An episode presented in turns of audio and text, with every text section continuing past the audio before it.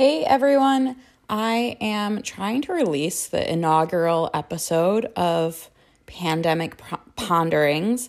Um, I had recorded this on a previous thing, but got some advice that this device might be better. So I'm going to attempt to record it onto here now from my computer. We'll see how this works.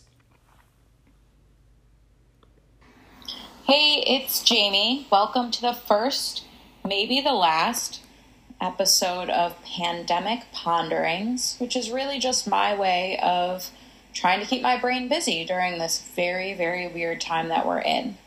So, I wanted to consider doing these little podcasts with a different topic each time um, and just keep our brains going, give us something to think, learn, grow during this time that we're stuck inside.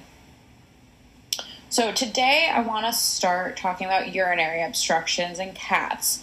And the reason for that is that these cats are at home living their best lives, and all of a sudden their owners are at home too, and the cats don't give a fuck about us. They are freaked out. They do not want us in their place. They are so used to us not being there. They want us gone. And because of that stress, they've all decided to block. So, we are going to talk a little bit about FIC and urethral obstructions in cats today. So, a lot of this information is coming from some different sources, one of them being a big Vet Clinics in North America paper on FIC from 2015, another one that was in JVIM in 2011 called Idiopathic Cystitis in Domestic Cats. We're going to talk about some general information about FIC first, FIC and FLUTD, and really, that brings us to what are these definitions and what should we be calling it? The good news is you can call it whatever the hell you damn well please because no one really knows what it is or what it should be called. But really, FLUTD or feline lower urinary tract disease is encompassing all of our lower urinary tract signs in cats. FIC becomes more of a diagnosis of exclusion. So it's when we've ruled out other causes like stones or um, neoplasia of the urinary tract, but we'll talk about that a little bit more. Um, there's also FUS or feline urologic syndrome. You really can call this whatever you damn well please. It does not affect anything. It does not affect that we have no clue really what we're doing or treating. But I'll talk to you a bit about what we think is going on. So, like I said, FLUTD or FIC remains a diagnosis of exclusion. It's a result of really complex interactions between the urinary bladder itself the nervous system, the adrenal glands, our husbandry of cats, the environments that they live in. And it's complicated by the fact that FIC or FLUTD can be both acute or chronic. Abnormalities can be found in the lumen of the lower urinary tract, the lower urinary tract itself, or other organs that cause lower urinary tract dysfunction. And then we can have these comorbid conditions related to the gastrointestinal tract, the respiratory tract, our skin, CNS, the cardiovascular system, the immune system, those all have been recognized in cats with FIC. We don't know if it's a single disease or a syndrome with multiple causes, but some people have started to describe it as quote unquote Pandora's syndrome. And this is three different things that are going on. You have signs of lower urinary tract dysfunction, clinical signs in the other organ systems, waxing and waning of clinical signs associated with stressful events, i.e., a global pandemic that we don't know how to control or fix, undergone resolution of severity of clinical signs following effective environmental enrichment. As far as kind of epidemiology and risk factors, there are some identifiable causes of lower urinary tract dysfunction, like urolithiasis, urethral plugs, strictures, trauma, bacterial cystitis, and neoplasia. When no cause is found, then it should be classified as FIC, or feline idiopathic cystitis. The big question that we have is that crystalluria does not seem to be on this list of identifiable causes. So it would seem to be that FIC includes those with crystals. But I feel like then we don't truly have an idiopathic cystitis. We have a struvite or a crystalluria that could be causing the cystitis. I am not an expert in FIC. I do not want to be an expert in FIC. I really don't want to even consider this any more than I already have while writing this topic. So we will follow what they consider as an inclusion into FIC, which is the presence of crystalluria. So, how common is FIC as the cause of lower urinary tract signs? One study showed that in over 50% of non obstructed cats with lower urinary tract signs, the cause is unknown, so therefore be classified as FIC. And the uh, Vet Clinics in North America paper pooled about eight studies that had greater than 23,000 total cases of, FI, of lower urinary tract signs and found that FIC is the most common cause. The cats with FIC can present in different ways. They can present as a urinary obstruction, so an acute issue, about 15 to 20% of the time. They can present as non obstructive diseases with acute self limiting episodes in about 80 to 90% of the time. So, those are the cats that come in straining to urinate but don't have a blocked bladder. They can also present with frequent recurring episodes or chronic persistent episodes in 2 to 15% of the time. Those are the ones that annoy the shit out of us when they come into the ER. The most common causes of FLUTD, again, FIC is the most common, about 55 to 57% of cases, and urolithiasis causes about 12 to 23% of the cases. Of all the cats with FLUTD, about 18 to 58% of cats will have a urinary obstruction. So, what that tells us is that we can't predict who is going to get an obstruction. So, it's always important when we do have these conversations with our owners with our non obstructed FLUTD cats that there could be a very good chance that they could become obstructed. There have been some previous studies that have explored risk factors for FLUTD. Um, one set of studies that I'll talk about looked at breed for FLUTD signs. A paper out of 2001 said that Persian, Manx, and Himalayan all had increased risk, while Siamese cats had a decreased. Another paper in 2010 also found that Persians had an increased risk. Uh, but no studies have really been great at telling us if there is a breed predilection. Some have also looked at coat length. I think that we can all say that the most common cat that's going to block is going to be the fat orange cat. We'll talk a little bit more about the fat orange cat later. As far as age goes, those that are two to seven years have the highest risk. Some papers say four to seven years old, but really it's these middle aged cats a lot of studies have always studies have also shown that body weight could be a risk factor. So, like I said, the big fat orange cat is going to be at the highest risk of urinary signs or urinary obstruction. We're going to talk through a study a little bit later that was done in 2019, which looked more at body condition score than body weight itself. And as we all know, neutered male cats are going to be the most likely to have these FLUTD signs. Other things that people have looked at include environment and husbandry as to whether eating just a dry food may increase the risk, whether they're indoor only or have access to the outdoors may be a potentiator, or the season or the weather. And we'll talk through some of those. The theories, obviously, biggest around indoor cats is that they're more stressed out. They just want to be living their life out on the streets, and those that are doing their thing on the streets have a little bit less stress and maybe less likely to obstruct. This is talked about in a couple different studies. I don't think I have corona, but ignore my cough when it happens.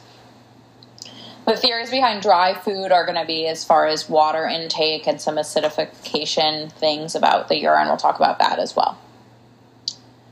So, as far as pathophysiology, we really have to relate FIC to human interstitial cystitis. Um, and these guys have an abnormal degree of urethral or urothelial permeability, I should say. Um, in the healthy bladder, the mucus layer contains glycosaminoglycans and glycoproteins, which form a barrier which prevents leakage of urine through the urothelium. When you have disruption of this mucus layer, it allows for the migration of urinary solutes across the epithelium. And one of those urinary solutes is going to be potassium. So, potassium, when it touches and gets the epithelium of the urinary bladder, can depolarize nerves and muscles and cause tissue injury. Studies in cats have also documented that there's decreased concentration of urinary glycosaminoglycans and the epithelial barrier of bladders in FIC cats have been compromised. There's also some theories about this decrease in urine volume and the frequency of urination may complicate FIC because it allows for increased contact time of the highly concentrated urine with the uroepithelial tissue.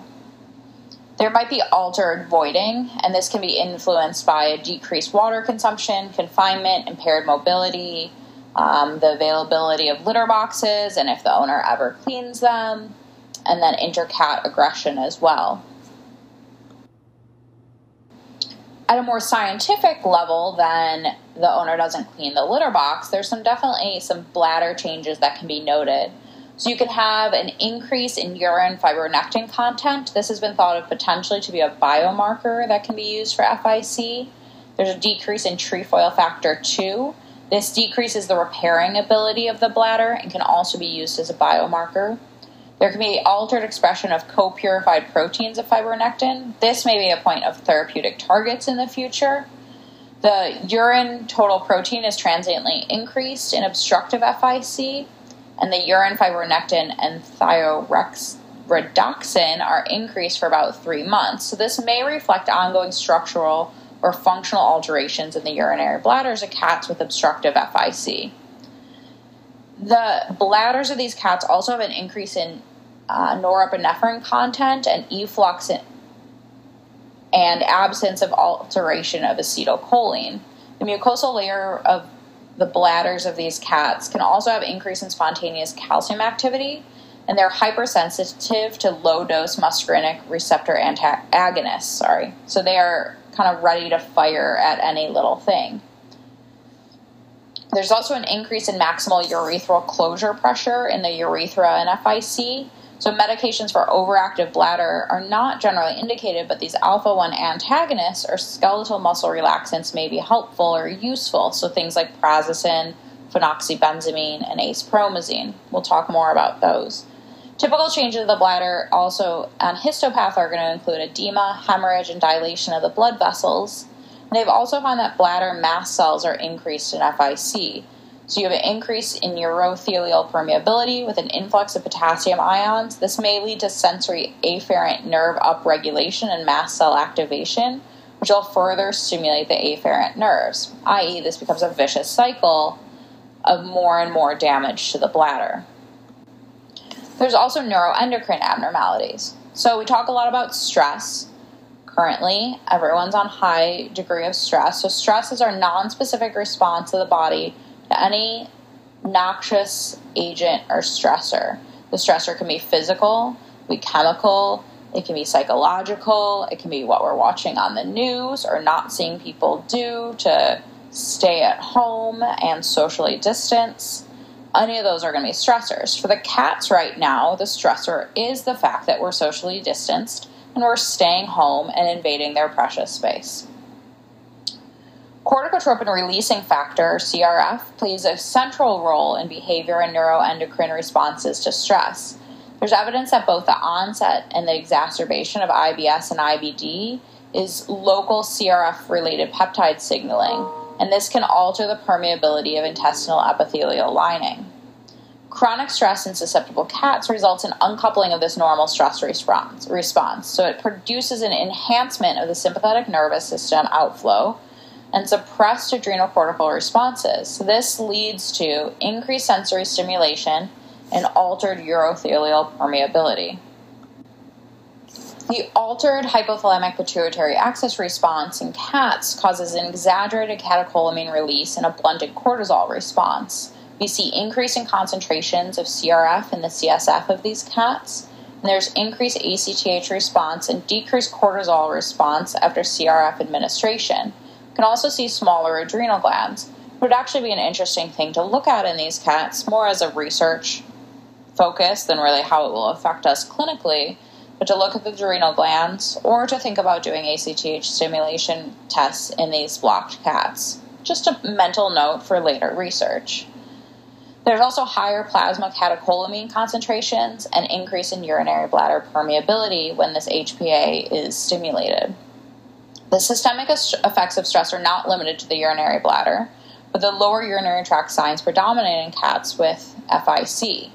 This could be because of the anatomic proximity of the micturition and fear pathways, and they overlap via connections from the amygdala to the periaqueductal gray. The periaqueductal gray is an anatomic and functional interface between the forebrain and the lower brainstem, with a major role in integrated behavioral responses to internal or external stressors. So, I think about it as you're stressed out currently with what's happening. And these signals kind of get mixed up between the amygdala and the periaqueductal gray. And all of a sudden, you can't figure out how to pee anymore. And that's what's happening with our cats. As far as the diagnostic approach in these FIC cats, it really goes back to what I had mentioned earlier, where there's different ways that they can present.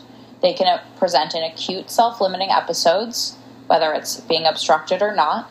They can present with frequent recurring episodes or chronic persistent episodes. Remember, both of these being the cases that we hate the most when they come in through the ER. The acute self limiting episodes are 80 to 90% of the time, so rest assured, this is mainly the cases that you're going to be seeing. The most common primary disease to exclude is going to be urolithiasis, but I also propose that another thing to exclude or to look for is just going to be the presence of crystalluria. So the recommended diagnostic tests are going to be a urinalysis and survey radiographs on these guys. Obviously, we're going to go down a little bit of a different pathway if they're obstructed. If they have frequent recurring episodes or more chronic persistent episodes, again, you want to look for uroliths, but then delve into things like behavioral disorders, urinary tract infections, neoplasia, or anatomic defects. So things again like a urinalysis, survey radiographs, taking an entire behavioral history from the owner, which we know that they would love to give us, a quantitative urine culture, an ultrasound, and potentially a contrast cystourethrogram. All things that would be better served by our internist. I want to talk a bit about evidence based management. So, because most of these non obstructive FICs will be self limiting. They'll resolve within one to seven days without therapy. So we could be doing a whole ton of things where if we just sat back and done nothing, it would have resolved on its own. This makes evaluating treatments really difficult. So, about 65% of cats with acute FIC will experience one or more recurrence of the clinical signs within one to two years. And 15% of cats with the signs will persist for weeks to months or become frequent, i.e., these chronic FICs. But as many of these signs will resolve on their own, we need to use evidence based medicine. So I'm going to go through some of the different treatments of FIC. We'll talk more specifically about UOs a bit later, but more treatments of FICs here. So, one would be stress management. So, we know that environmental enrichment, especially for indoor cats, can be really important. So, these are to increase behavioral choices and draw out species specific appropriate behaviors this can be enhancing interactions with owners, who I propose what we're learning right now is that they don't want us anywhere near them.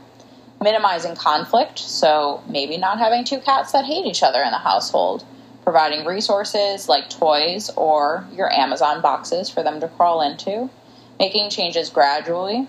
And happy litter box environments. I have absolutely no clue what that means because I'm not a good cat owner, but I liked that phrasing. Another thing to think about is pheromones. As you will probably not be surprised to hear, there's insufficient evidence about pheromones, but they may be helpful in some cats with FIC and could be used after recommending other treatments that are supported by higher evidence. Pheromones are non volatile molecules that regulate innate social behavior by activating the vomeronasal organ in sensory neurons. We could also consider supplements. So, uh, papers consider recommending L-tryptophan at 12.5 mg per kg or alpha casozepine, also called Zylkene, at 15 mg per kg, in addition to the environmental enrichments. I could be pronouncing that completely wrong, but I have never and hope to never prescribe that medication. L-tryptophan is a precursor for serotonin synthesis, as I'm sure we all know, and the other one, casozepine, is from a protein which is shown to alleviate stress in rodents and people. It actually comes from milk protein, so this is kind of the theories behind milk making you less stressed out. This, besides just saying that mom giving you warm milk will make you less stressed, may be mediated by GABA receptors. We can also consider foods containing nutrients with anti anxiety benefits in conjunction with environmental enrichment. As far as nutritional management, increasing water intake, increasing sodium intake, addition of broth, or other methods may or may not be beneficial for cats with FIC, but we all know that owners like things that they can try to do. Diluting the urine via additional water intake could dilute noxious stimuli to the bladder, such as urea and potassium chloride. There's no known benefit of urine acidification or controlling magnesium or phosphorus intake in cats with non obstructive FIC, but it may be important to prevent, for preventing UO. Struvites are the most common mineral component of the majority of urethral plugs, so we might want to use foods that target that. Nutritional factors that may impact outcome in FIC include decreasing urine concentrations of pro inflammatory mediators and crystallogenic minerals, decreasing retention of crystals in the urinary tract, increasing urine concentrations of anti inflammatory mediators and crystallization inhibitors, and increasing solubility of crystalloids in the urine. For me, that all sounds really, really complicated, so I choose to use things like Royal Canin and SO and Hill CD or SD, none of which are supporting this podcast. I just know that it's the easiest thing to prescribe for these animals. Okay, getting to the meat, so some pharmacologic therapy. Treatment with glycosaminoglycans like pentosan polysulfate, glucosamine, or chondroitin sulfate have all been looked at. This is because, again, defects in the gag layer covering the urinary bladder and epithelium plays a role. So people have looked at intravesicular application of these agents, which is useful in humans with interstitial cystitis. Oral gags could be helpful, but a randomized study in cats that took glucosamine did not show any statistical di- difference. And a study in cats with sub-Q gags also showed no difference. There's a below study which looks at a little bit more into this of instilling things into the bladder. Amitriptyline is a tricyclic antidepressant with anticholinergic, antihistamine, antihistamine, sympatholytic, analgesic, and anti inflammatory properties. That sucked to get through. A meta analysis in humans with interstitial cystitis showed some benefit of using amitriptyline. There's insufficient evidence in cats for short term treatment, so mainly all the ones that we're going to see but this is something to consider if you end up taking care of a cat more long term. And the dose would be 5 to 10 mg per cat, Q24, if they have recurrent episodes. As far as anti inflammatories and analgesics, we do recommend pain control. Is it supposed to be buprenorphine, gabapentin, fentanyl? We really have absolutely no clue, and I think that this is going to be a target of more studies. Obviously, in our population, where we used to give them all buprenorphine and we've switched almost exclusively to gabapentin for the treatment, I think that we have a population where we could really easily do a retrospective study. Vet Clinics in North America 2015 doesn't really comment on gabapentin at all, and probably because most of us have switched to gabapentin a little bit more recently, especially as controlled substances have been harder to get. They do comment that NSAIDs should be used in caution, this is because of the effects on prostaglandins and then, therefore, renal blood flow in an already damaged kidney. So, I would definitely steer clear of any NSAIDs, but these were more commonly used. Okay, we got through the boring stuff. No one really wants to manage the non blocked urethra cat. We just want to deal with the ones that have urethral obstruction. And so I want to talk more specifically about that. And most of this information is going to come from a 2015 JVECC review called Controversies in the Management of Feline UO. This was an entire um, issue of JVECC which did di- different controversy, controversies, this one focusing on urinary obstruction. So, our earlier thoughts about the cause of urinary obstruction in cats was that urethral plugs cause this in about 60% of cases, calculi in about 20%, stricture neoplasia in less than 5%, and the remainder were idiopathic, which is really a very small amount. But more recent studies have shown that idiopathic is really the cause of the majority, about 53%. About 30% have urolithiasis and 18% have plugs. There's also a notion that cases can have a functional obstruction secondary to urethral spasm and edema, alone or with stones and plugs.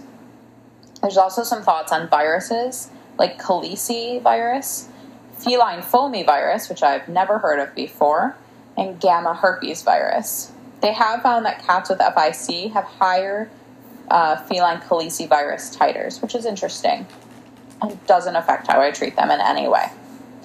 Crystals have previously been implicated as a factor in the development of FIC and urethral obstruction. There is some thought about whether this is a cause or effect. So, as they develop FIC, do they then have more of a tendency to form crystals?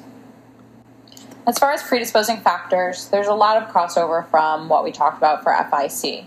Obviously, the biggest thing in my mind and what I explained to owners is that male cats were made incorrectly with an incredibly long, super narrow urethra just waiting to become obstructed. I think that all cats should have a PU the second that they're born, but that hasn't been accepted by vet med yet. In comparing obstructive versus non obstructive FLUTD, they have found that there's an increase in sediment activity like hematuria, pyuria, and crystalluria, and an increase in urine protein creatinine ratios in those that are obstructive. One study that looked specifically at predisposing factors for urinary obstruction in FLUTD found that indoor outdoor is protective. Those that were obstructive compared to non obstructive were older, they weighed more, and they ate more dry food only. But there was no association with breed, neuter status, vaccine, or the number of angry cats in the household. Okay, going down the trend of how we treat these guys. So, first, we'll talk about fluids. There's always been a long debate about what we should be using as far as our type of fluid, whether we should be using saline, because saline doesn't have any potassium, or whether we should be using a more balanced solution like Normar. Saline doesn't have any potassium, but it is acidifying because of its high chloride and no buffer. Some of the, our balanced solutions are going to have some potassium, so about 4 to 5 millicues per liter. A study that looked at, and we'll talk about it more in depth, sodium chloride and norm found no difference in outcome as far as survival to discharge and length of hospitalization or reduction in potassium when we compare these two fluids. The acid base did correct better when using norm.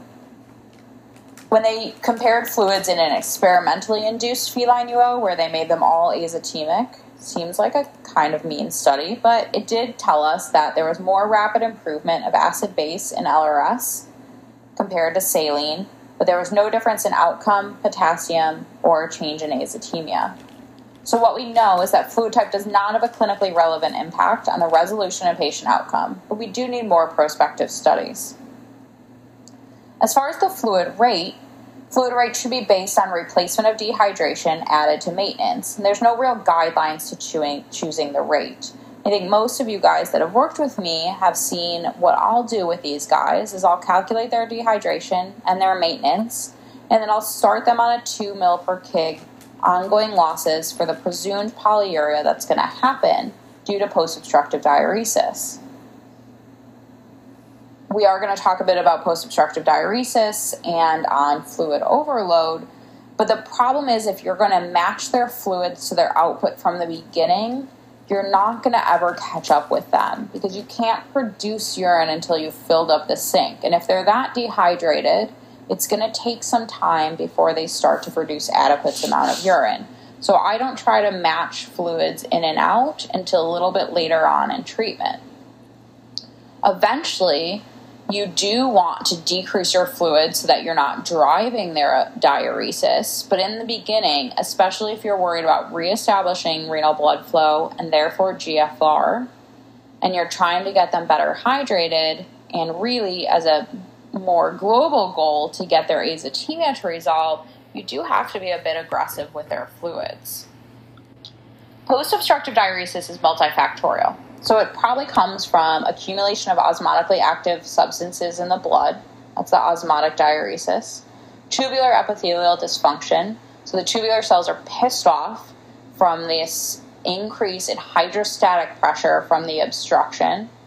There's medullary washout. So in the um, kidney, you have this urea concentration as you go down deeper into the medulla and as you have things that are going to affect reabsorption of solutes and water, that medullary interstitium gradient is going to change, and you get something called medullary washout. You can also have ADH or vasopressin resistance, which is going to change how we're able to reabsorb water, therefore increasing the free water loss. And we can have increases in natriuretic factors. So, this is going to increase our sodium excretion therefore increasing our water excretion as well. One study looked at post obstructive diuresis in feline UO. It was published in the Journal of Feline Medicine and Surgery in 2010. This found that 46% of the cats had evidence of diuresis by six hours post obstruction, but every patient eventually experienced diuresis. It's a little bit harder to judge that as time goes on because some of that diuresis is going to be due to our fluid therapy but that 50% that had diuresis by about six hours, that probably is a more of a true post obstructive diuresis. The degree of azotemia was not linked to the likelihood of developing post obstructive diuresis, which is interesting and kind of against what I had really considered. But there was an association with the presence of baseline acidemia, which is really interesting um, and nothing that I've ever thought about if we're going to talk about controversies, uh, why can't I say that word? Controversies of urinary obstruction cats, we really can't do that without talking about decompressive cysto. I was, we'll ignore U of I because I don't remember ever seeing a blocked cat there. But then I went to the University of Minnesota for my internship, and it was policy there that you did a decompressive cysto on every single cat that came in obstructed. So do a decompressive cysto, get an x ray on them, see if they have stones so you have a better idea of what you're working with, and then unblock them. At Michigan State, where I did my residency, it was the complete opposite. You were pretty much not allowed to do a decompressive cysto for risk or worry that you are going to pop their bladder. Went to then Wisconsin afterwards, and it was a free for all of whatever you wanted to do and thought was best. And that's kind of how I practice now. I don't routinely do a decompressive cysto on every animal, but I do do ones on animals that I think are going to be a hard unblock, or if I'm starting to unblock them and I can't get them unblocked quickly enough. The way that you do a decompressive cysto is important, though. So you want to have them be a little bit quiet. You don't want them squirming or freaking out. We all know that blocked cats are angry little devils. So you don't want them freaking out while you're jabbing a needle into their bladder. Most of them do okay with it though. It's important to remember though that you don't want to access the bladder right at the apex because you can imagine as that bladder gets smaller, your needle is going to come right out of the bladder. So you want to do more middle of the bladder and pointing towards the trigone with your needle. You then want your needle attached to an extension set, a three way stopcock, and then somebody else that's emptying it. So that if the cat moves, you're not trying to hold a syringe right attached to the needle at the bladder, which is going to increase the chance of lacerating the bladder. And that is the main concern of tearing or rupturing the bladder as I've said many, many times, if the bladder ruptures because you poke it with a needle, it was going to rupture anyways. But if you lacerate that bladder using bad technique, that one's probably on you. There is thought that the more friable or distended the bladder, the greater risk they're at, which is probably true. But again, if you're going to rupture the bladder with a good clean stick, it was about to rupture anyways the actual risk is really low. There have been a couple different papers, which we'll talk about in more detail. One by Cooper out of Ohio State, and one by Hall out of Minnesota. They did note, both of them, that you can often have fluid present before and after the cystocentesis, and I think that we all see that clinically too, where we'll have our x rays, we haven't done a decompressive cysto, and they're still reported as having a decreased detail, probably due to some extravasation from the bladder.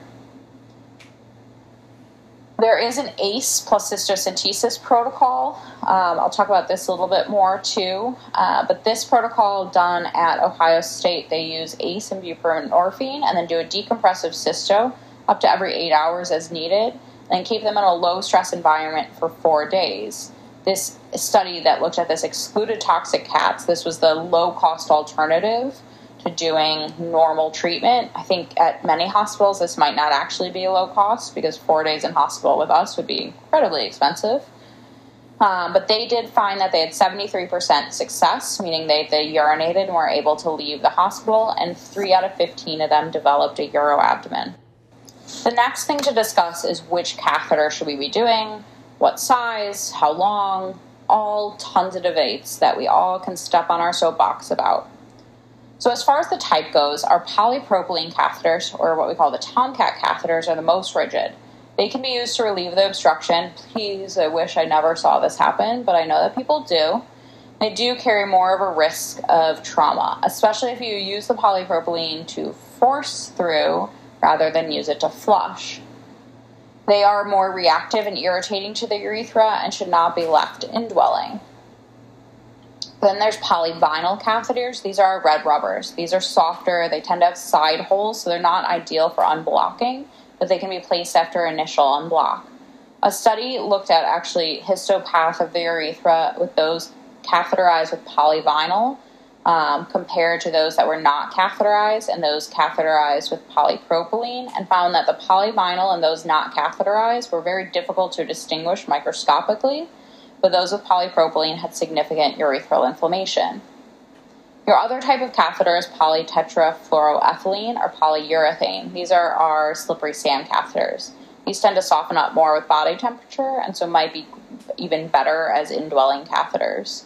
There's some concern about polyvinyls maybe having an increased incidence of microfilm formation and therefore maybe having a higher incidence of urinary tract infections. This is all anecdotal and has not been looked at, but would be a good thing to look at.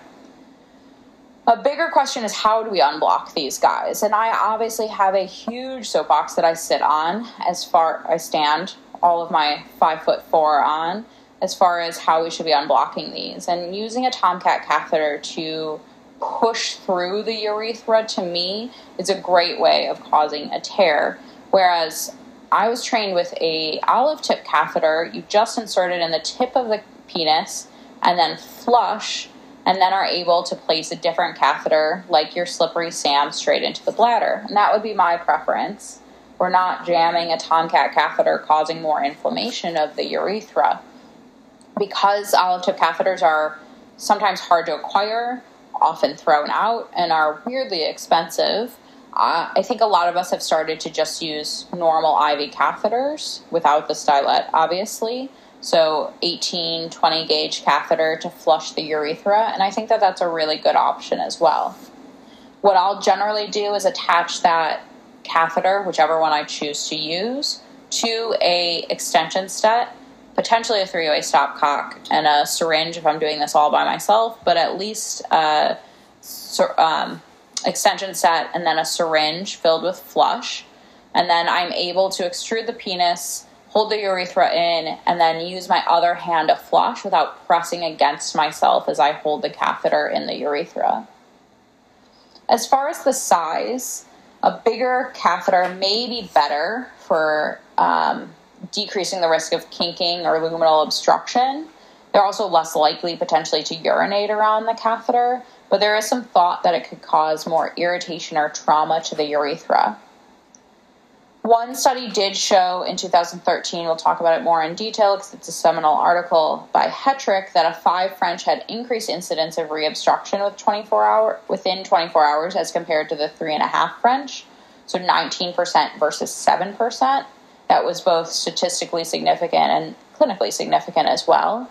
Another study that was actually published in the exact same year by Eisenberg did not find any association, though. You'll see this trend in urinary obstruction research is one is going to show something, and the next paper, potentially published at the exact same time, is going to show the exact opposite. As far as the duration of time that we should be using this catheter in, I think the most important thing is that it's time to allow for resolution of inflammation, clearing of debris, clots, and crystals. The presence of the catheter itself can cause irritation, so we don't want to leave it in too much. But we also don't want to leave it in too short of a time so that they have a higher chance of obstructing. So, common criteria is resolution of the azotemia, resolution of a post obstructive diuresis, and clear urine. That's what we tend to use here, with additional kind of guidelines so that our owners are well prepared of about 36 hours. Obviously, longer if they haven't hit those other landmarks and shorter if the owner is not able to afford that kind of care. The Eisenberg study in 2013 did find that recurrent obstructions had a shorter time of urinary catheterization than those that didn't. But if you actually look at the numbers, the difference between those two groups was 24.5 hours and 26.5 hours. That is not a clinical significance between those two. This, the paper that came out at the same time, the Hetrick paper, did not find any association with time of urinary catheterization. The next main controversy is going to be using antimicrobials. Traditionally, it was thought to be that less than 2% of UTIs occurred in these guys, but newer studies show that it might be a higher incidence of bacteria, bacteriuria, hmm, bacteria in the urine, about 12 to 40%. Antimicrobials have also been found, and this is proven, they do not prevent the development of catheter associated UTI. So, putting them on antibiotics just because they have a catheter, whether it's a urinary catheter, a thoracic drainage catheter, an IV catheter, not a great idea. One study out of Journal of Feline Medicine and Surgery, again, my favorite journal of all, in 2013, found that they had 0% positive cultures on presentation but 33% developed a UTI while they were catheterized. This study showed that 50% were positive culture at 24 hours and 50% by 48 hours. They mainly grew strep E. coli and staph. A paper out of 2019 by Cooper from Ohio State showed that 13% had developed a positive culture, mainly strep and Pasteurella, and all of those that were positive were positive by 24 hours. What we do know is that they're very unlikely to have a UTI unless they have been catheterized before, and that routinely sending them home on antibiotics is not recommended. You can consider obtaining a culture when you pull the urinary catheter, but not from the catheter tip. These tend to have a lot of contamination. Or you can have them recheck in about three days what we're seeing a lot of are these guys that develop UTIs in hospital and then reobstruct. And I think that that, again, is a retrospective paper that we need to look at because we've had so many that have developed UTIs. We haven't been able to find the exact cause of why we've had these spike, but a large amount of these are reobstructing in the hospital. So we need a better way of screening them for getting a UTI before we pull that urinary catheter so that we can get some antibiotics on board. Obviously, goes without saying, we also need to stop having these guys develop UTIs. And that probably is going to be more stringent things as far as draping and making sure that we do urinary catheter care. The last big controversy to talk about, I think I said it right that time, is your, our urethral relaxants and antispasmodics. So, a little bit of anatomy, only the proximal quarter to a third is smooth muscle in the urethra. So there's very little effect on the distal urethra. There's also limited evidence of spasm and increase in urethral pressures. One study actually found that they have normal to low urethral pressures in obstruction. So things that we've looked at are phenoxybenzamine, acepromazine, and prazosin. They all act in some way as an alpha 1 antagonist. Phenoxybenzamine is a non selective alpha adrenergic antagonist, so it works on both alpha 1 and alpha 2. And it can decrease pre prostatic urethral pressure profiles, but it appears to be less effective than some of our other options. And the effects, as far as the urethra, can be delayed up to a week. But because it's non selective, it will have more effects on our cardiovascular system and can cause hypotension those effects can happen much quicker than the effects on the urethra.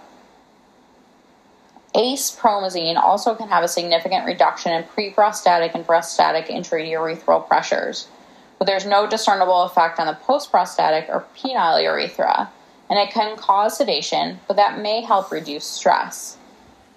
Prazosin is our selective alpha 1 antagonist. It has faster onset and is not sedating like ACE it has a higher alpha 1 affinity than phenoxybenzamine, so it's more specifically able to decrease the urethral smooth muscle contractility and has fewer cardiovascular adverse effects. Again, though, it only works on the preprostatic and the prostatic urethra.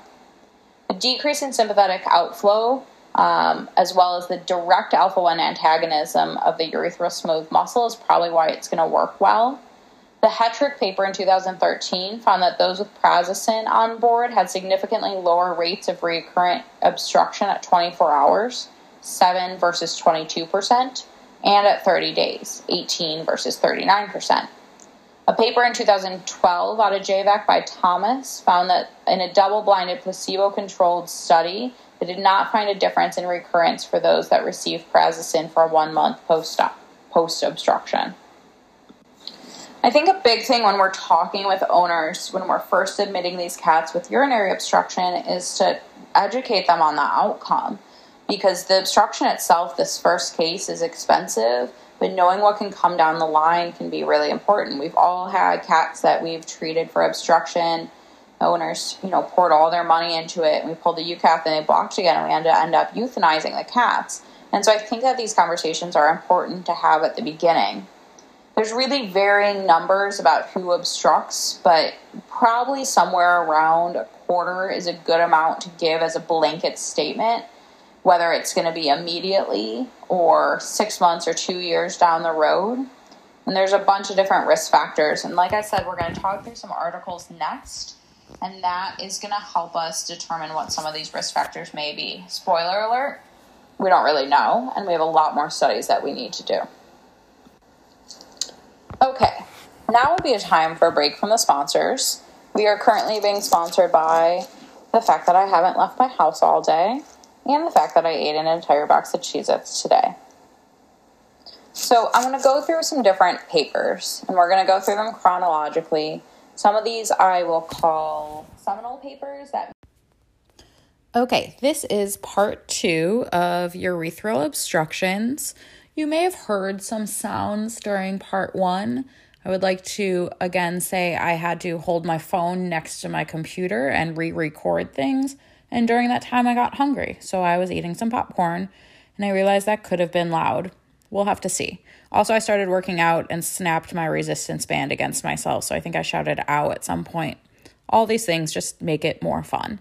But this is part two of the recording. So I'm going to go through some different papers. And we're going to go through them chronologically. Some of these I will call seminal papers. That means that ACVECC has deemed these as the most important papers, no matter when they were first written, for people that are going to be sitting boards to know about. So they probably have some good pertinence to us too.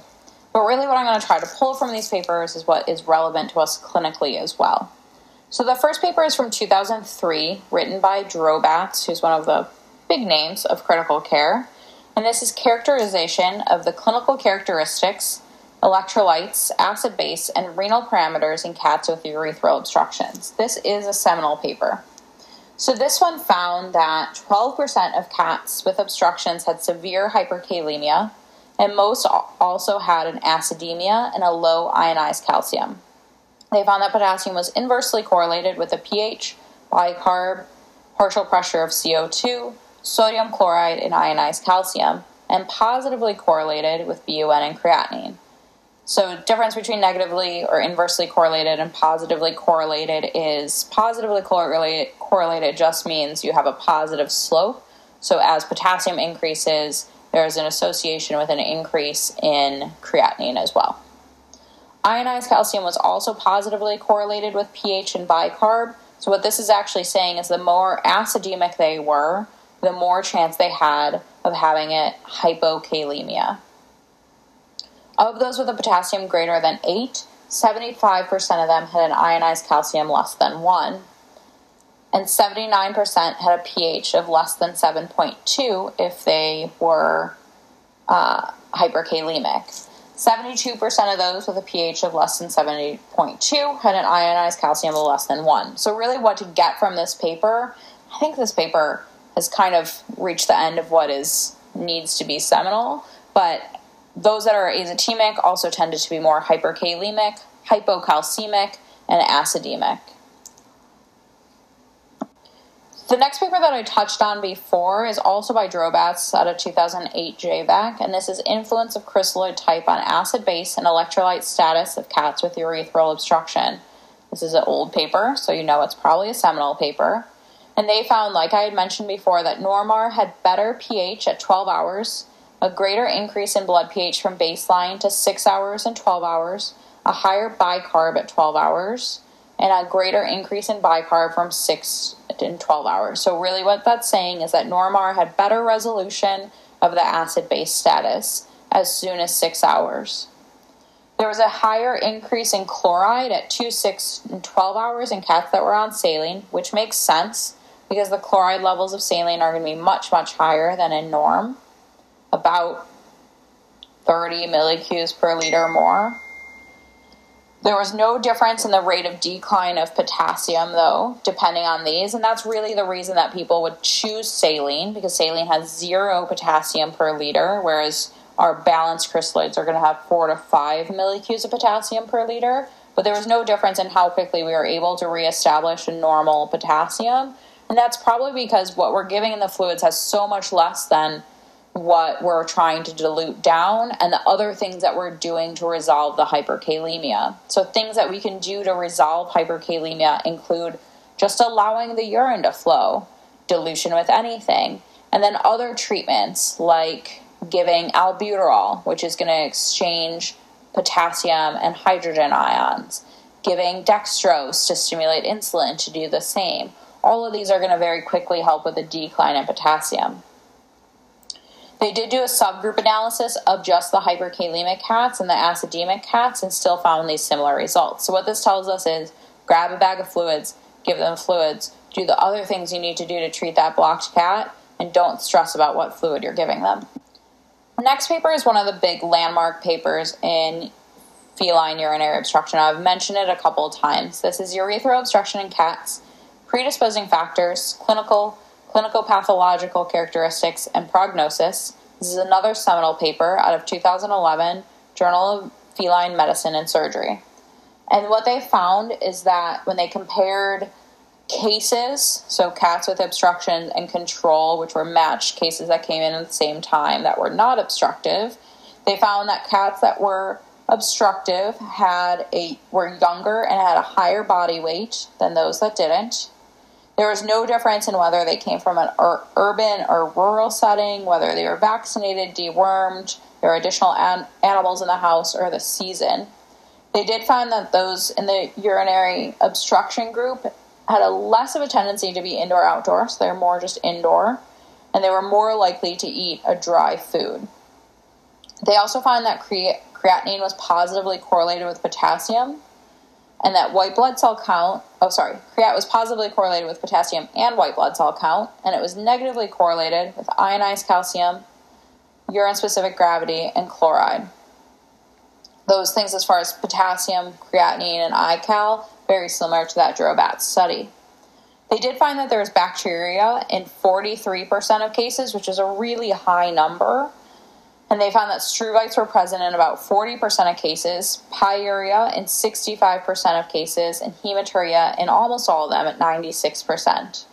They had a positive urine culture and sensitivity in 44% of those that were submitted for culture, but they did note that a lot of these had catheters that were placed by the referral partner prior to the presentation at the specialty hospital. They mainly grew E. coli, Pseudomonas, and Proteus. The median duration of urinary catheterization was 42 hours, with a median length of hospitalization about three and a half days, so a little bit longer than what we typically do. And 10% ended up getting a PU at some point. 8.5% of these did not survive to discharge. And all of when they look at the tendency to survive or not survive, they found that a previous treatment from a referral partner was associated with non survival. So, whether they'd been unblocked prior to being sent over, they had a higher tendency to not survive. There was no effect on survival from the presenting clinical signs or the signalment. They did find, though, that the creatinine and the potassium were higher in the nine survivors, but this was not statistically significant. And there was a trend to higher potassium. Whenever you hear a trend to, it means that the author thinks that that p value is getting close to significant. A p of point less than 0.05 is considered significant. It means that it's not just due to chance. And so when they say a trend to, it's because they want to include those results, but they know they're not actually statistically significant. They did find that ionized calcium was higher in survivors. This, show, this paper also showed that 22% of them had recurrent urinary obstruction without, within six months of their first obstruction. Those that were indoor outdoor had less recurrent, though diet did not have an effect. And cats that had recurrence tended to have a higher USG and a lower pH on presentation. I've mentioned the ionized calcium a couple different times, and this is this really needs to be an entirely different topic. But ionized calcium, I would think of more in this case as a biomarker to severity of illness rather than being a direct causal effect in any way. When we look at retrospective studies, that's something to really consider because you can't make causal relationships. You can't say that a low iCal caused them to have less survival. You just you can't say anything about causality in retrospective. You can say that it's associated then you have to look at the causes of the ionized hypocalcemia. Um, and that, like I said, is a, is a whole different topic and one that's talked about a lot in sepsis and in trauma. But that's more of an association than any kind of causality. Going down the timeline, we're at 2012 now, where a paper came out that looked at intravesicular application of lidocaine and sodium bicarb in the treatment of obstructive idiopathic lower urinary tract disease in cats. This was published in JVIM. Um, and this, they did treatment with intravesicular alkalized lidocaine and bicarb in people with interstitial, interstitial cystitis. this was reported to ameliorate symptoms beyond the acute phase in treatment. Interstitial cystitis can develop into a visceral allodynia, so a malresponsiveness to pain sensation, as a result of a sensitized local bladder afferent nerves. So, the aim of this study was to determine whether intravesicular lidocaine could decrease the severity of clinical signs or recurrence rate with obstructive idiopathic FLUTD. So, this was a prospective study where they looked at uh, cats that had a partial or complete obstruction. They did not include any that had a stone found, a UTI, or if they found a urethral plug on catheterization, though they didn't mention anything about crystals. Um, they all had the same anesthesia, they all had the same catheter, slippery Sam, and they kept them all in for three days on buprenorphine and IV fluid. So, pretty well um, designed study to keep those all the same. They initially gave them all 0.1 mils per kg, sorry, not all, the ones in the study group, 0.1 mils per kg of 2% lidocaine and sodium bicarb at 0.06 mils per kg. Um, they didn't find any adverse effects on that, so they also did a group that had double the amount of lidocaine at 0.2 mils per kg. So before installation, they emptied the bladder and then they instilled the solution and then they closed off the UCath for one hour and then reattached it to the collection set. And they did this once a day for up to three consecutive days. And then after they remove the catheter, they monitor them in hospital every two hours for up to two days. They also started Clavamox or amoxicillin concurrently as um, when they deobstructed them and then continued it as long as they didn't reobstruct. And they sent them home on buprenorphine and meloxicam. So there are obviously some things here. This is eight years ago that this study was published. There's a lot of different ideas about how we treat these now. Um, but their primary endpoint was really recurrence within two months. So they ended up having 69 cats. Um, they had to exclude a lot for different reasons and ended up with 26 cats. They found that there was 58% recurrence in those that were treated with the lidocaine bicarb and 57% in the control group. Um, and what they found was that this happened, this recurrence happened between 1 and 14 days, a median of three days post pulling the UCath. They did also look at amelioration scores, so this clinical, more, more chronic clinical signs at home, and those were also similar between groups. So they didn't find a reason to continue to do this. 2012 was a big year for urinary obstruction studies. The next one was out of JVECC in 2012 and this was retrospective evaluation of presenting temperature of urethral obstructed male cats and the association with severity of azotemia and length of hospitalization 243 cats 2006 to 2009 we definitely should be trying to make these titles a little bit shorter so that i can breathe while i'm saying them. They found that um, there was an increasing trend to longer length of hospitalization if they were hypothermic but the p-value of that was not significant they also found that there was no difference in the degree of hypothermia and the length of hospitalization, but hypothermia was significantly associated with azotemia. And the difference between BUN and creatinine in the hypothermic group when they compared that to the normothermic and the hyperthermic. They also found that there was a difference in levels of azotemia and the grades of hypothermia. So the mild hypothermics had less severe azotemia than the severe hypothermics. They did find that length of hospitalization was correlated with the degree of azotemia, potassium, and heart rate, and inversely correlated with PCV and chloride. None of these were great correlations, though. So, what you're looking at for correlations is the R value. The R value goes between negative 1 and 1. The closer you are to 1, the tighter that correlation is. And the closer you are to 0, the less tight that correlation is. Positive 1 is going to be a positive correlation. So, an increase in 1 correlates with an increase of the other factor. Negative correlation, obviously, is the inverse. The best R that they had in that length of hospitalization correlation was only 0.35, and that was the correlation between length of hospitalization and BUN. So it is important when you're looking at these papers to not only look at the p value, but the R's as you're looking at correlations as well. Rectal temperature was negatively correlated with azotemia, potassium, and positively correlated with chloride and respiratory rate. These correlations were slightly better. BUN, creatinine, and potassium were all correlated with each other, which makes sense. And lactate was positively correlated with potassium, chloride, heart rate, and respiratory rate. More clinically important for us, again, I like to have these kinds of numbers so that I can have appropriate discussions with my owners, is that 15% reobstructed and 5% died or were euthanized. So, a summary of this, they had a lot of correlations in numbers, is that BUN creatinine were correlated with length of hospitalization and were higher or they were more azotemic the more hypothermic they were. They also found that potassium was negatively correlated with heart rate, makes sense, and temperature, and was positively correlated with BUN and creatinine, also makes sense. And there was no association between length of hospitalization and rectal temperature. So it probably has more to do with how severe they are but that doesn't mean that you can't fix them. Still in 2012, we have a very important paper because it comes from one of all of our friends, Dr. Elaine Holmes. And this was in JAVMA in 2012 use of fluoroscopically guided percutaneous antegrade urethral catheterization for the treatment of urethral obstruction in male cats. Nine cases, 2000 to 2009. So, what this is saying is the use of fluoro to antegrade a wire, so from the bladder out the penis, and then use that to place a catheter in these cats that we can't deobstruct our standard way.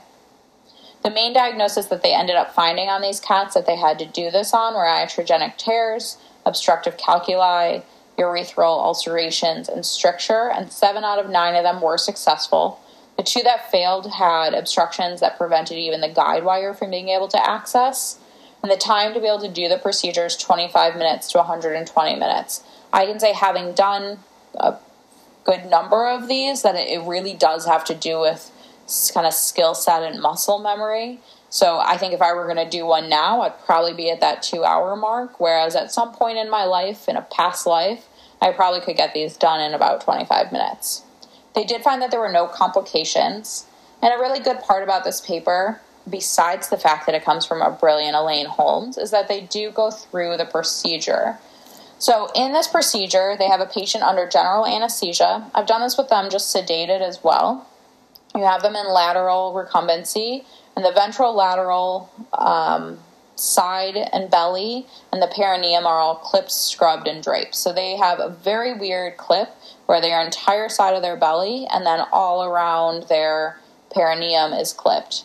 And then under fluoro guidance, you palpate the bladder and then use an 18 gauge IV catheter, insert it in the bladder at the apex.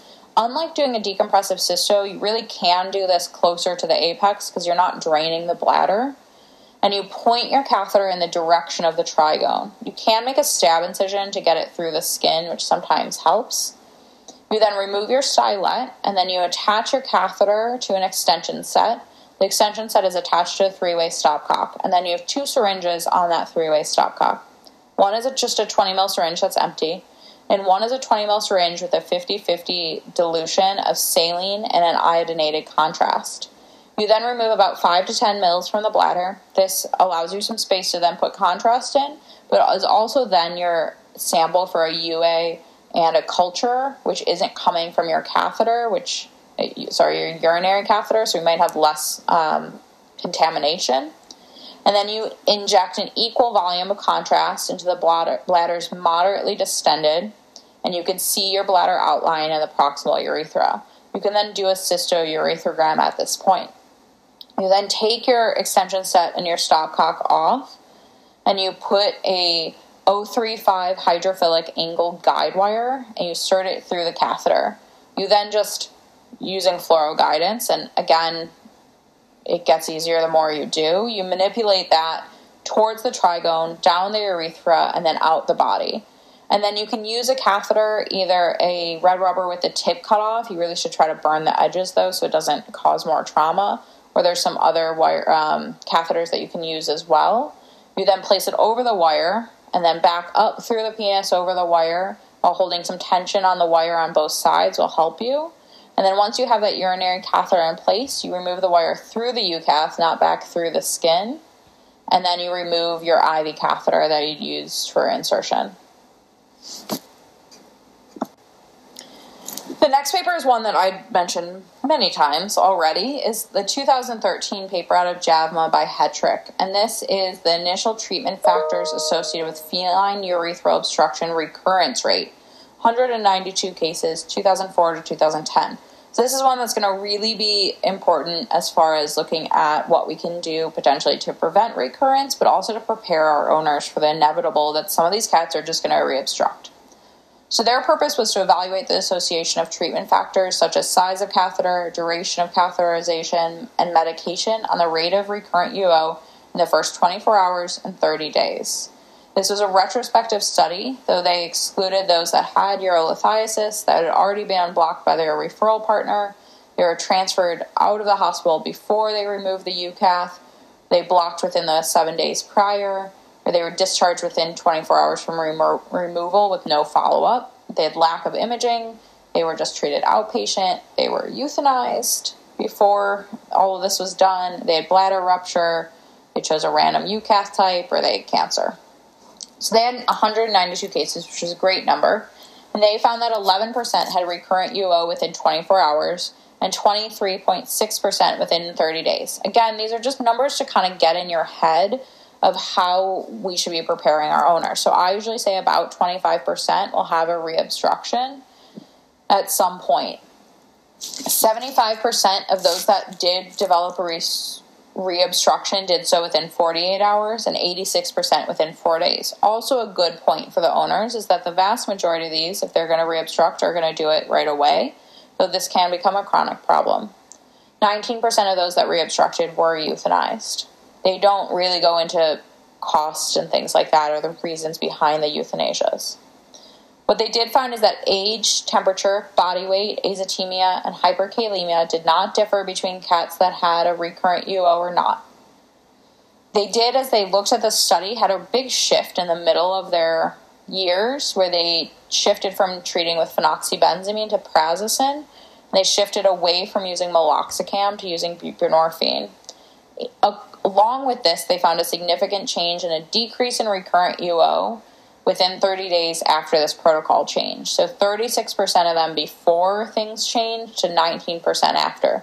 Again, this is a retrospective study, so this isn't that they had really two controlled groups. It's just that they had a change in how they quote unquote had protocolized their medicine, just like we have here at MedVet Chicago, where we were using a lot of buprenorphine and now we tend to use more gabapentin.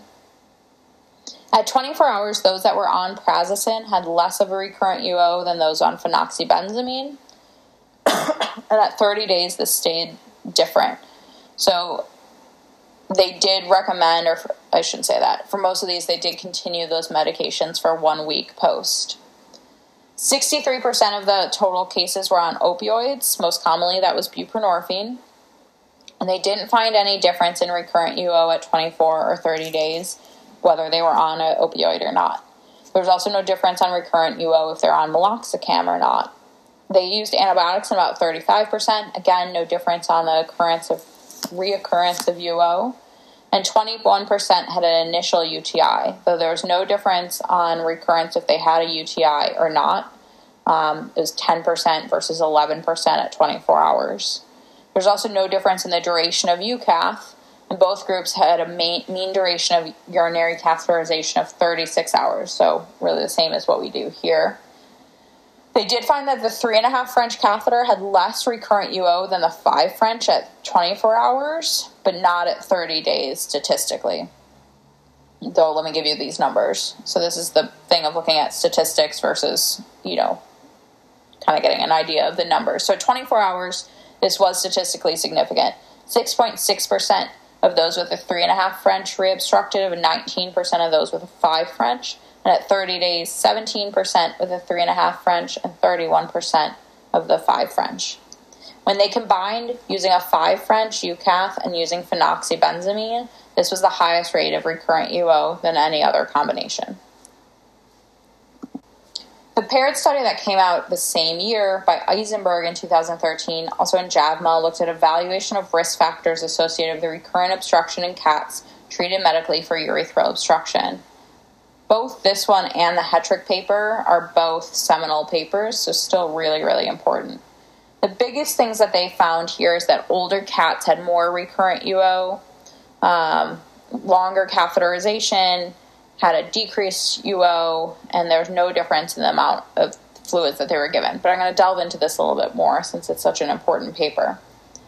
So they did find that there was an increased risk of reobstruction with higher age, 8.2 for those that reobstructed and 4 years old for those that didn't. But body weight was not associated with recurrence. There was no association between lab work and reoccurrence. They found that 69 out of 81 of them had crystaluria, and this was not associated with reoccurrence, nor was USG or pH. They also found that there was caudal abdominal effusion in 10 out of 34 cases. There's mineral or other calculi in 5 out of 34, and calculi in 1 out of 34. And this was not associated with reoccurrence. You kind of wonder with that calculi um, whether if they had had better numbers, if that would be more associated with reoccurrence. I think it's another potential research to do are the ones that we know that have multiple calculi in their bladder and the owners can't afford a cystotomy, we pulled a urinary catheter. What is their rate of reoccurrence versus um, dissolution? And that would probably need to be more of a prospective study to do appropriate follow up. They did find that catheter size was not associated with recurrent UO, nor was the difficulty of unblock or the amount of IV fluids given, the continuation of IV fluids after removal of the urinary catheter. A shorter duration of catheterization, though, was associated with a higher probability of UO. But I'd mentioned this already. The difference in this was 24.5 hours and 26.5 hours. That is not a clinically significant amount. That is the difference of, oops, I forgot to go and pull that urinary catheter before rounds versus after rounds. And so I, I don't think clinically this matters. And when we quote this paper and we say that a shorter duration is worse for them, we really need to be looking at those numbers before we're making broad statements about this. Administration of any medication was not associated with UO, with type of diet, husbandry changes, none of those were.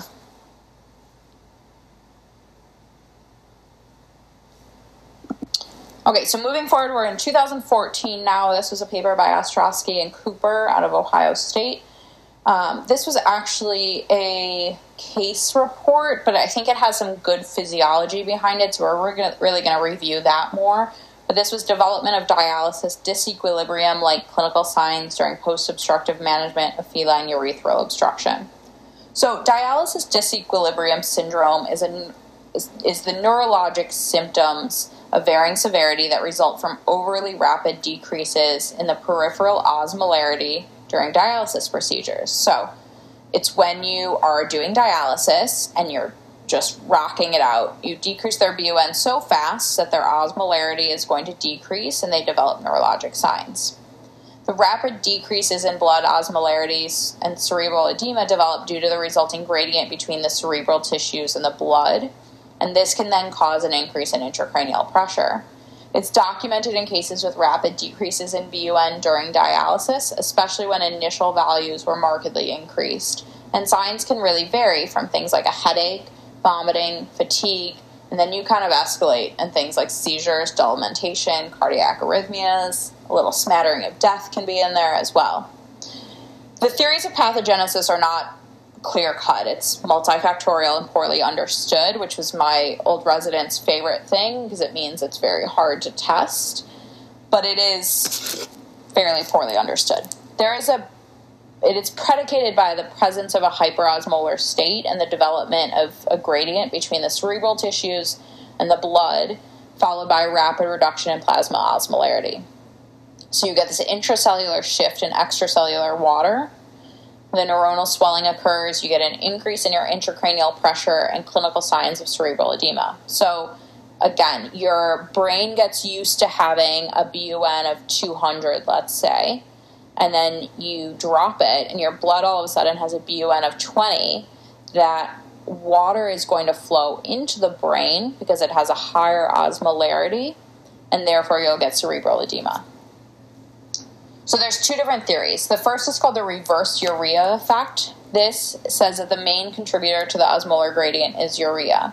Urea is actually not typically considered an effective osmol. Um, but as it gets really, really high, it can have a bigger role.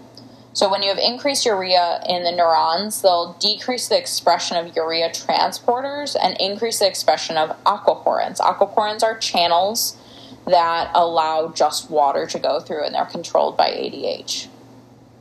As BUN rapidly decreases, urea will diffuse out of the neurons more slowly, because of this decrease in urea transporters, while water can rapidly move in the intracellular space down the concentration gradient that's been created because of these aquaporins. This is supported by the demonstration of a slower diffusion of urea across the blood-brain barrier in comparison to water, and the presence that that of a blood-brain urea concentration gradient in experimental models. Studies have also shown that the neuronal urea concentration is enough to account for the neuronal water retention. When we think about this in terms of urinary obstruction, though, it's uncertain whether patients with urethral obstructions will have increases in urea long enough to have these changes to their urea transporters and the cellular remodeling that must occur. So, the second theory is called the idiogenic osmol hypothesis. And this um, we know that we have evidence of paradoxical CNS acidosis when there's an increase in arterial pH, but a fall in CSF and brain pH. Concurrent to this, there's an increase in the hydrogen ion, or sorry, concurrent to the increase in the hydrogen ion, that is that acidosis, there's an increase in brain osmolarity that triggers an intracellular shift of water and then cerebral edema, edema when the blood osmolarity acutely decreases. This increase in the cellular accumulation of osmotically active organic acids, what we call idiogenic osmoles, causes the increased intracellular osmolarity. These idiogenic osmoles can actually appear as early as four hours after an increase in osmolarity, so this could realistically be a cause in our urethral obstructions. Diagnosis of disequilibrium syndrome is one of exclusion. It's based on the predisposing clinical situation, development of characteristic neurologic signs, and signs can be um, prevented by spreading initial treatments over multiple sessions in the terms of dialysis. It's less likely to be able to happen with a UO. It's most of the time nearly impossible to slow down how quickly that BUN is going to drop. But what they recommend in the cases of this developing is that you administer an osmotic agent like mannitol or hypertonic saline. It has been reported in cats undergoing dialysis, about 38% in one study, and 8% died despite treatment. This is going to be less common in things like continuous renal replacement therapy as opposed to intermittent hemodialysis. Let's say we continue these pandemic ponderings for a long time and we talk about dialysis more, we'll talk about the difference between CRRT and IHD or intermittent hemodialysis. In dogs, it's also been shown they can have dysphoria, dyspnea, vocalizing, and they can see swollen neurons and glial cells, as well as edema in the white and gray matter. So this was a case report. You know, there's a ton of cats we treat all the time. These toxic UOs that have a really, really bad azotemia, and we drop them very quickly and I don't know if we necessarily see dialysis disequilibrium syndrome, but it is something to consider when we're treating these guys and we have acute onset of neurologic signs. Moving along to 2015, this paper was by Kelly Hall from University of Minnesota. She was a mentor of mine, so I'm always happy to see these papers. This was outcome of male cats managed for urethral obstruction with decompressive cystocentesis and urinary catheterization. 47 cats, 2009 to 2012. Again, I had mentioned at Minnesota, you really do a decompressive cysto on pretty much every animal, or sorry, every cat that comes in for a UO, so this is pretty standard there. They found that one out of 32 of these cases had a positive culture on presentation. This obviously has nothing to do with the point of the paper, but I think it's always good to kind of collect these other bits of information of how infrequent initial positive culture really is. And these they're getting from the decompressive cysto. So there is some thought that we may have an increase in some of our numbers for initial UTIs because we're collecting them through our UCath as opposed to a direct sterile sample from a decompressive cysto. They did find that there was decrease in detail um, in the abdomen in 56%. Two of the animals had an abdominal ultrasound and had fluid, but there was no evidence of leakage in those that had contrast studies done.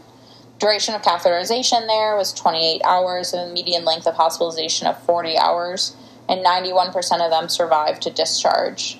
7% that were discharged did represent within 72 hours with uh, recurrent UO, and one was rehospitalized. Moving on to more modern times, of 2017, this was a paper by Ostroski um, in JVECC, and this is retrospective evaluation of and risk factor analysis for presumed fluid overload in cats with urethral obstruction, 11 cases, 2002 to 2012. So this is an interesting paper because it is looking at more of um, the things that can happen to these guys and less of yeah, we're going to have some that have a recurrence, um, but more of what can we do to make sure that these cases do well in hospital. In patients, fluid overload is defined as a positive fluid balance, um, diagnosed either by a positive weight gain during hospitalization or by a positive fluid score. To do a fluid score, you really have to have a urinary catheter in place. Check, check on these guys. Um, to measure urinary output, and you can calculate it with a lot of different equations, which are not important the development of fluid overload usually occurs secondary to an oliguric or an anuric AKI, cardiac disease, or cardiorenal syndrome. And critically ill people have been found to have more of a difficulty in managing their overall fluid balance. Fluid, fluid overload has been associated with adverse outcomes, especially with weight gains greater, greater than 10%, associated with an increase in mortality so they in this study define that fluid overload as a positive fluid balance where the UOP exceeded the total IV fluids. Um, oh, sorry, UOP was exceeded by the total IV fluids administered, and their purpose was to describe patient characteristics, treatment, and outcome in cats. So they found that six years old was the median age. None had known heart disease prior to this, but one had did have a heart murmur on presentation. Five developed heart murmurs and 91% of them developed a gallop. 64% were azotemic. They ended up finding underlying heart disease in 83%, HCM and HOCM being the most common, and still 91% of them survived to discharge. They did find that cost was significantly higher, almost three times higher in those that had fluid overload, and they had an increase in length of hospitalization of four days versus 1.8 days and cats with fluid overload were more likely to have had a bolus with an odds ratio of five. Five meaning they're, they're five times more likely to have developed fluid overload in this population than if they had had a bolus versus not. They had initial lower sodium, lower heart rates, and higher fluid overload score. They were more likely to have developed a murmur with an odds ratio of 4.5 or a gallop with an odds ratio of 75. So that's that's pretty huge the development of a gallop is really something in these guys which should be triggering us to be very conservative. Think about our fluid plan um, and be looking for signs of fluid overload. Signs of fluid overload, including weight gain, pleural effusion, pulmonary edema, um, inappropriate urine output, things like that. The initial fluid rate that they were on was actually not associated, so just the bolus, the presence of a bolus. The median time of diagnosis of fluid overload was 39 hours. So the discussion is really that there's an increased risk when there's a decreased excretory ability. So, uh, um, things like an increased volume load, overzealous, overzealous fluids, bradycardia, hypothermia, and acidosis can all affect cardiovascular function. Uh, in addition to the altered renal functions, you can have intrinsic renal disease from the back pressure on the kidneys during a urinary obstruction. And all of those can be contributors to fluid overload. So it really is something that I feel like we see quite commonly in our urinary obstruction cats that get a lot of fluids and they don't have the ability to process it as we'd like. I think a lot of it is also uh, can admit we cause this by thinking that we know what they're going to do. So you have a cat, especially it's really azotemic and it's not producing appropriate urine, and so we bolus and we bolus it. We say we just got to play catch up. We just have to play catch up and they never produce the amount of urine that we want and you're kind of spinning your wheels trying to figure it out. And eventually they show other signs of fluid overload. And i know that we've done this. I distinctly remember a case that i've done this to fairly recently where i should have been thinking that there was something else wrong with the excretory ability of this animal that was cre- making it not produce appropriate urine and not so much that i was just that behind on fluids um, now, what are we going to do to better decide that, or what should we be doing to treat these guys? Is it really going to be better to just get some flow of fluids? They need some Lasix or some mannitol. Mannitol is going to decrease the cell swelling of the tubular cells and maybe allow better passage of urine. Or Lasix, which is a loop diuretic, to just increase some of the excretion of water. Are these things going to be what help us have appropriate urinary output? And not have us have to bolus them or is in doing that are we going to cause a stagnation of their azotemia? And, and i don't have the answers to these um, but i think that it warrants more investigation and thought by a lot of us namely by people that are more intelligent than me. Okay 2018 there was a paper in javma by Seitz and this was an evaluation of association association between indwelling urethral catheter placement and risk of recurrent urethral obstruction in cats. This looked at really standard care versus the unblock and go. That doesn't totally read like that in the title, but that's what it is. Is how do cats that we do an unblock and go do? And this really was randomized or not randomized. It was those that couldn't do inpatient. They did an unblock and go. And so they found that 11% of inpatient and 31% of the outpatient had recurrence. This was a significant difference. It had an odds ratio of 3.7. So you were 3.7 times more likely to reobstruct if you had an unblock and go. These are important numbers when we're talking to clients. I really I like these studies that give me information to have a better discussion with a client. It does not mean that your cat is going to reobstruct because you're doing an unblock and go but it gives them more to think about about what could happen. You know, we don't want to prognosticate with this, but we want to educate our clientele a little bit better. Of the cats that developed recurrent UO, 95% of them did obstruct within one week with a mean time of 2.2 days. So they might not reobstruct that same day, which is interesting, but they're probably going to reobstruct within that first week.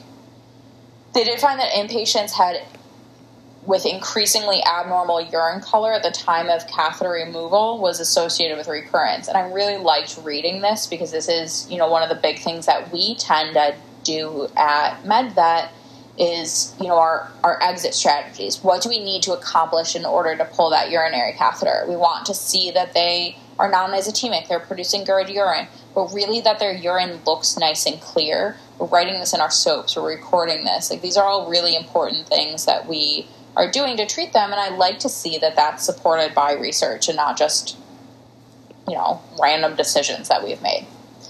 They did not find any effect from age, body condition score, weight, temperature, any ClinPath variable, whether they were on antibiotics, anti inflammatories, whether it was difficult to unblock, the time to unblock, the experience of the vet, the duration of catheterization. None of those had to do with um, whether or not they did well. The next paper is a 2019 paper out of Vet Journal, and this was association between increased body condition score, body weight, age, and breed with urethral obstruction in male cats. this really is a paper that was looking at because body weight has always been looked at. You know, the fat orange cat is the one that obstructs. Um, but they hadn't really looked at body condition score, and so they wanted to look at that. This was a retrospective case control study, so it was case matched. You have one UO diagnosed and one that was there for another reason on the same date of presentation was matched. Breed, age, body condition score, pedigree status were all looked at. And what they found was that pedigree, non pedigree cats were more likely to have a urinary obstruction with an incidence rate ratio of 2.8. I had to look up what an incident incidence rate ratio is, um, but it's really that saying it's it's very similar to an odds ratio in the end. So the more likely that you have it, um, the higher that's going to be. An incidence rate ratio of one, the null value indicates that there's no difference in risk or rates between exposed and unexposed group.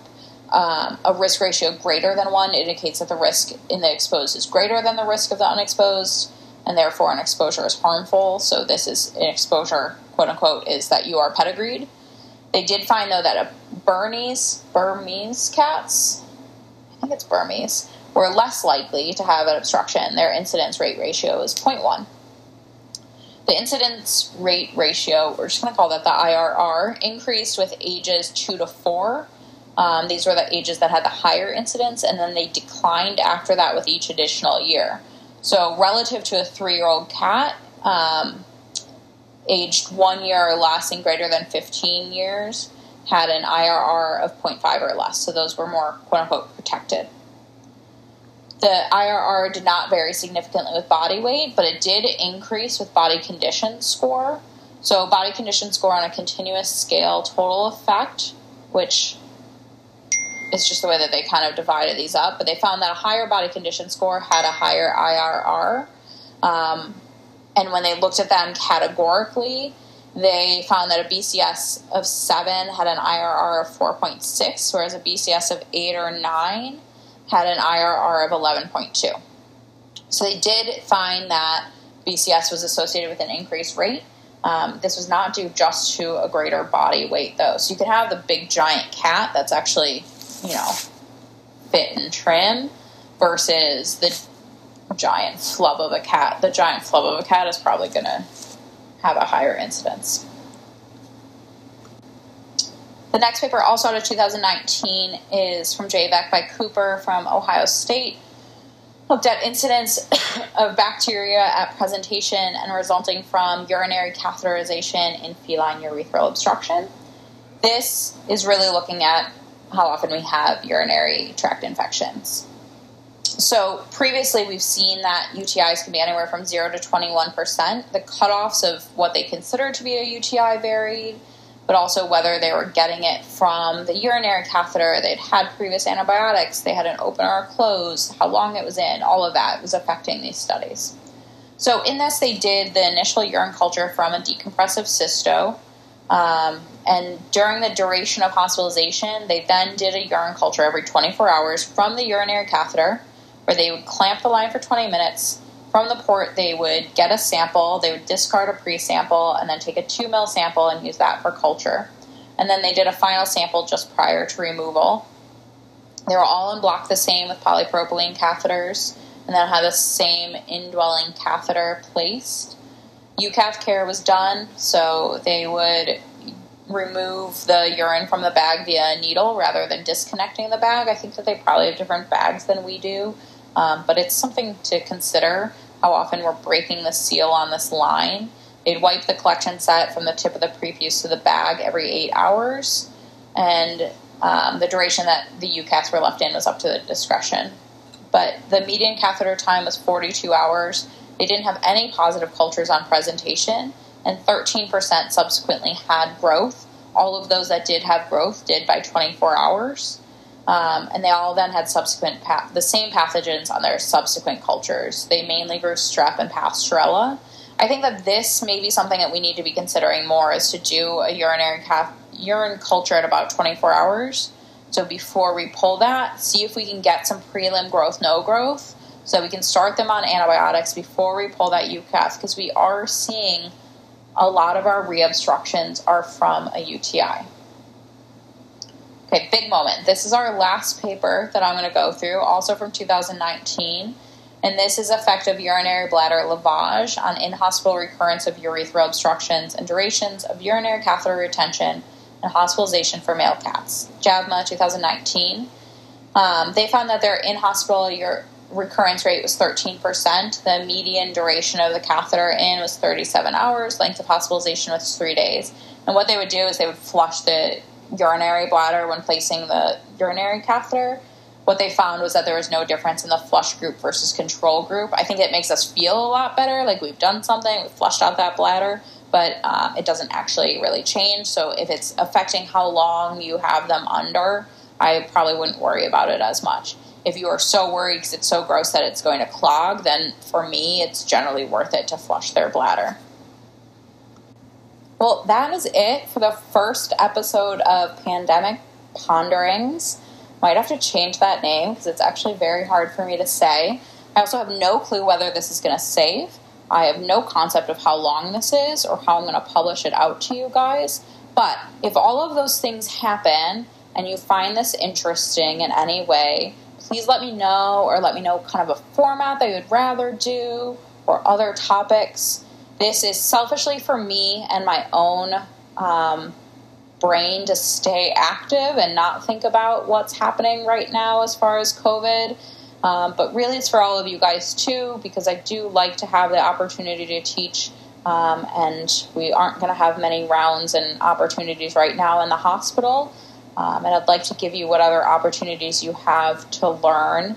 Um, so let me know if this is useful and what we can do better or different if I can make this actually work and get out to you guys. Thank you.